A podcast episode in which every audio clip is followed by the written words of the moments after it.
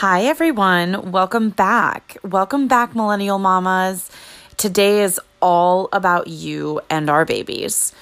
I don't know about you. Um, I just got back from a weekend at professional development training for being a teacher, but um, I was thinking about it all weekend in anticipation of recording this and kind of thinking about how I wanted to approach this and why it was so important to me.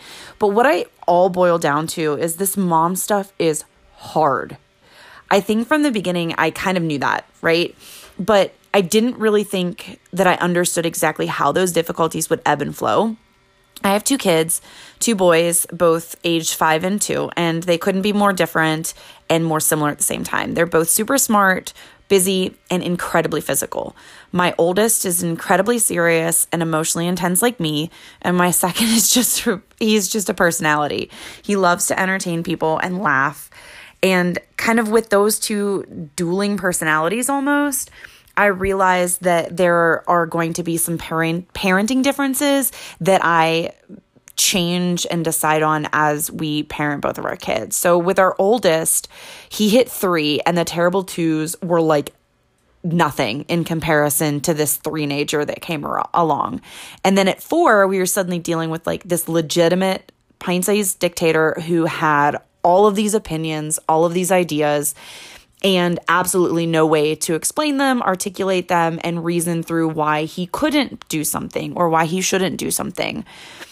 And as an educator, I've kind of struggled with kind of knowing how to deal with my students at work and then coming home and not really knowing how to tackle all of those day to day issues with our own children.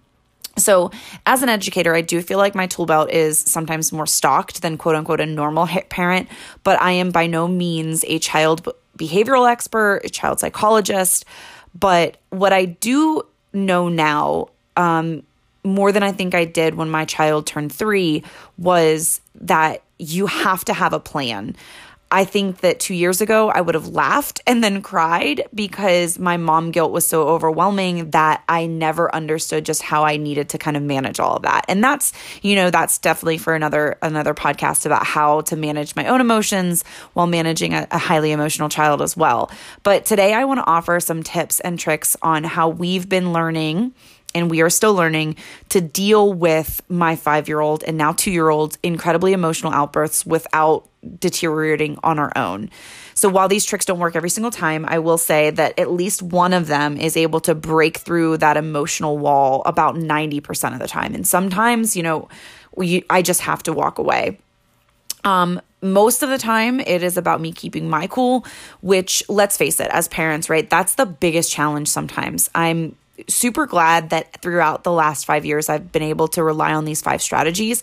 They make me feel secure knowing that I can go back to those tool belts. So they give me something to lean on, lean into. And I hope that you will also feel the same way.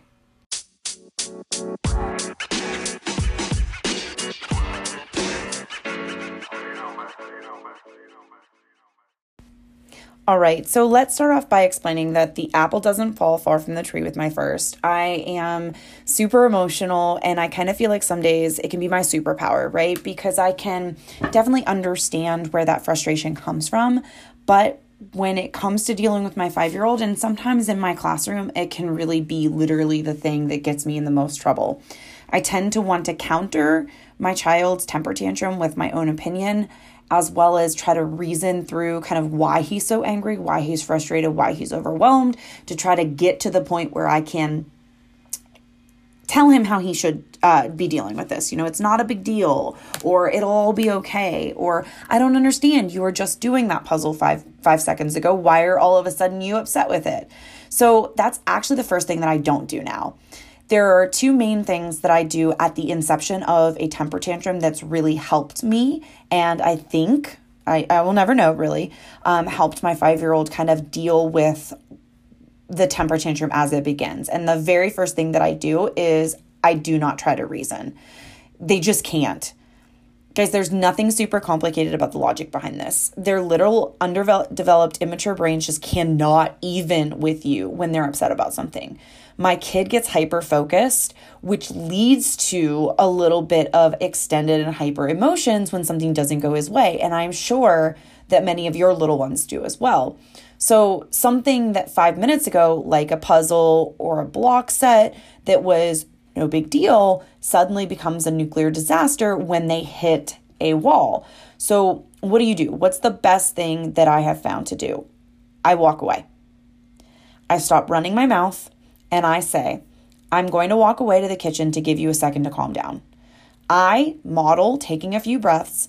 Then I tell them, I say, take a few breath, deep breaths. And when you're calmed down, I will come back. Then do it. Give that child, give your child some space. Give your own second a self to calm down. Which I'm going to be real honest with you. That's literally probably why I do it 100% of the time. I usually also, because I think my child in his emotional state kind of needs the literal attachment um, to something, I give him a time. I say, okay, I'm going to set a two minute timer. In two minutes, I'm going to come back and we are going to see if we can work through this. Set the timer. The timer goes off, I go back and I try again. If it doesn't work, I walk away again. Usually, it only takes about two to three times to walk away, and then I return and I at least have a little bit of a de escalated child. So at that point, I can match the energy that I want. So that's the second thing that I like to do. So the second thing is to match that energy that I want my child to begin feeling and showing me. This is not something that I came up with on my own. I actually learned this in a course called Cognitive Coaching about two years ago um, in South Carolina. It changed my classroom management first. And then, um, so what it helped me do is it helped me with conflict resolution and for those classes that would come in after lunch and just be like, woo, crazy. So it's worked wonders for me professionally. And then transitioning the actual application of that to my oldest child has been wonderful. So, how does that work? So, basically, when your kid is absolutely bananas and has gone down the rabbit hole, walk away then, when you come back, you do your best to model that even and calm tone. This is so helpful, not only so that they see that modeled, but also to even out your own emotions. If they're a level 10, be a level 7 and then bring them down and de escalate them as well with yourself so that you kind of eventually get to where you want to be. Now, this is also kind of tricky because if they're at a level 10 and you're at a level 1 i know i as an emotional individual would feel very um, talked down to and as though it was a condescending type of thing now my kid's five so i try to balance that out by just you know if they're at a level 10 in your head what's a level 7 approach it with that now it's incredibly difficult it definitely takes some practice but this paired with that first step of not reasoning has truly helped like I said, in my classroom and then in coincidentally, you know, with my own child. So these are the first two steps to kind of break that temper tantrum and get in there enough to begin the last couple.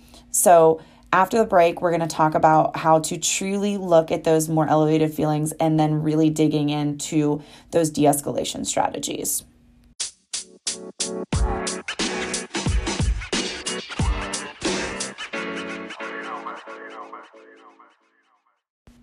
Welcome back. So, after we've stepped back, after we, we kind of removed our own ego by not wanting to immediately help them reason through all of this, we de escalate ourselves so we can move on to the next two things that I feel like have really changed the game when it comes to helping my own child reason and work his way through a temper tantrum. So, the third thing, like I said, we got to put away our ego first. The third thing is to create a feeling of safety and acceptance. Now, before you get upset and question why this is important because I'm sure that some of you are thinking, of course, my kid knows he's safe. I love them. Of course, my child knows that they're accepted. Why would you think that they didn't think that? Take a minute to think about when you lose control, in what I'm sure are the rare occurrences, or when you say or do something later on you realize maybe wasn't the best thing to say or do. How uncomfortable were you? How nervous were you that the people who witnessed that meltdown or were the recipient of those emotions when you lashed out weren't going to look at you the same or accept you? Even if you were 100% certain that they would love you no matter what, that didn't change the feeling of anxiety or uncertainty and discomfort. Guys, kids are no different. In fact, that's escalated with them. This is so different for every kid. And I mean, I can tell my second child is going to be one who wants hugs and kisses immediately when he's upset. I've put him in timeout for hitting the dog before and he immediately apologizes when he's when he's done with his timeout. The oldest is like me. He wants nothing to do with anyone in the middle of a temper tantrum. Afterwards, he's so embarrassed that it almost continues. He doesn't want touched, he doesn't want hugged, he doesn't want to talk about it. So, with my two year old, I know I'm going to have to handle it a little bit differently, but with my five year old, I literally just sit with him. We just sit for a moment and I say, I'm not going to leave, I'm here. Usually, he doesn't get back into that temper tantrum or focused on what he wanted or didn't want in the first place. But if he does, I kind of start that cycle back over again. I leave and then I come back. Um, we sit together until I can feel him kind of literally like take a deep breath and relax. And then I pull him over onto my lap or beside me, whatever he kind of is willing to let me do at that point. I give him a really big hug and I tell him how much I love him and how sorry I am that he got so upset and so frustrated and overwhelmed. And typically at that point, he just melts because we're not talking about why he got upset or how to fix it. It's just acknowledging, like, you were upset. It's okay. I still love you. So I don't even go anywhere for a little bit longer to try to accomplish what I was trying to do at the start of the temper tantrum. I literally just let him live in that moment and that emotion where the expectation is nothing but comfort and acceptance. After we've worked through that, um, and I need to do a little bit more of the fourth thing. Um, but what we've really been working on lately is after we sit together and he understands that he's not being shunned or ostracized or quote unquote in trouble for his emotional reaction at this point, we take a deep breath at that point, I kind of need that more than him. And it really is kind of our struggling point. But I'm not giving up because I know it's something that I want both of my children to focus on is sitting in that moment of uncom- of discomfort, knowing that the person th- that is with me accepts me, and then really breathing in to that and kind of just taking a deep breath and recentering. It's something that I know that as adults, as growing children, I want them to have access to and know works. I want both my kids and myself to really have this awareness of who they are, where what their body is feeling. And I think that's definitely going to help as my kids get older, kind of just focusing. So, and this is kind of rooted in before I was pregnant. Um, I went to yoga and loved it. And Lachlan, my five year old, has expressed kind of this enjoyment that he has when his teachers at school kind of focus on deep breathing and things like that. So I know that if we practice that a little bit more, that's going to help both help the temper tantrums kind of cue into like where are these feelings? How am I feeling now that I've relaxed a little bit? And so I never really had that as a kid and I think that's going to be a valuable kind of final step ish towards gathering emotions and focusing on how we can move forward with deconstructing the temper tantrum. So, after the net, I'm going to give you the final step after this little break. And thanks.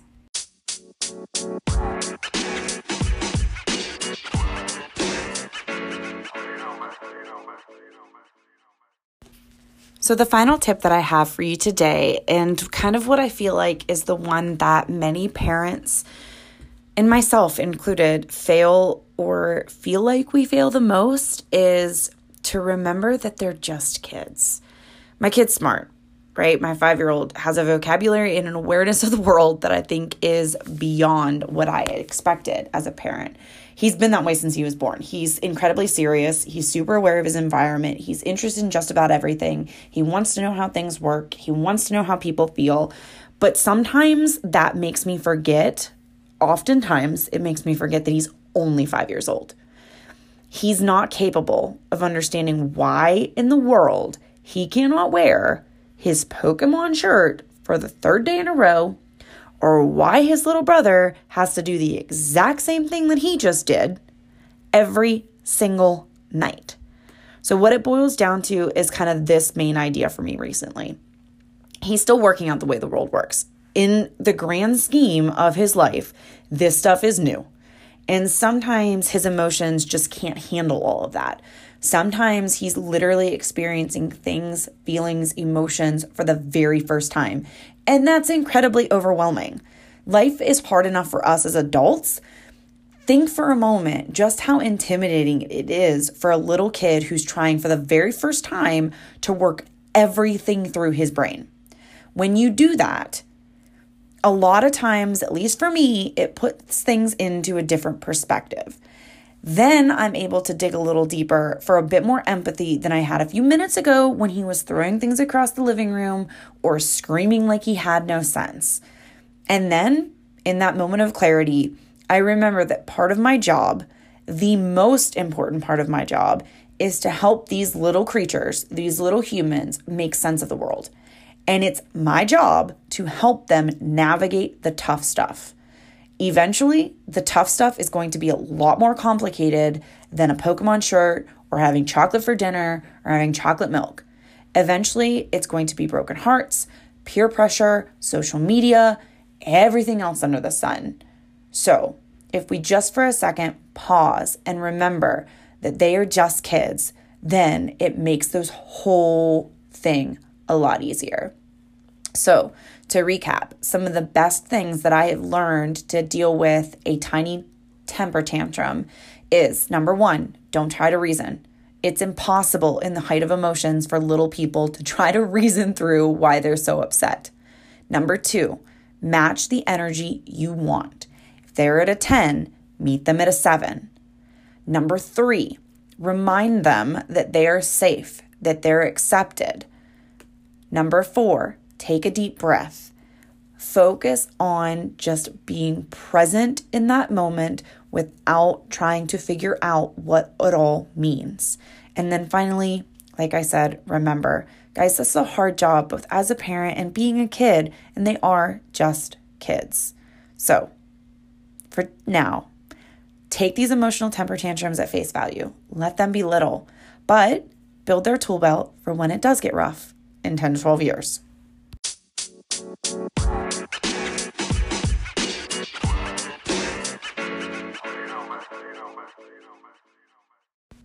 So I hope that all helped. Um, if you've enjoyed today's episode, comment, rate, subscribe, never miss an episode. Um, we're back to kind of a Tuesday rotation next Tuesday in honor of International Women's Day. Tune in, hear my take on how I am raising feminist sons. I talk about the responsibility that I feel as a boy mom to raise them in a way that values and appreciates a strong woman. I also talk about how I plan to do that both now as they're young and then kind of how I plan to build on that as they continue to grow up. I'd love to include some of your thoughts too. So head over to my Instagram, send me a direct message. My handle is Confessions of a Mom Millennial, all one word, or send me an email at themomlennial at gmail.com. Thanks.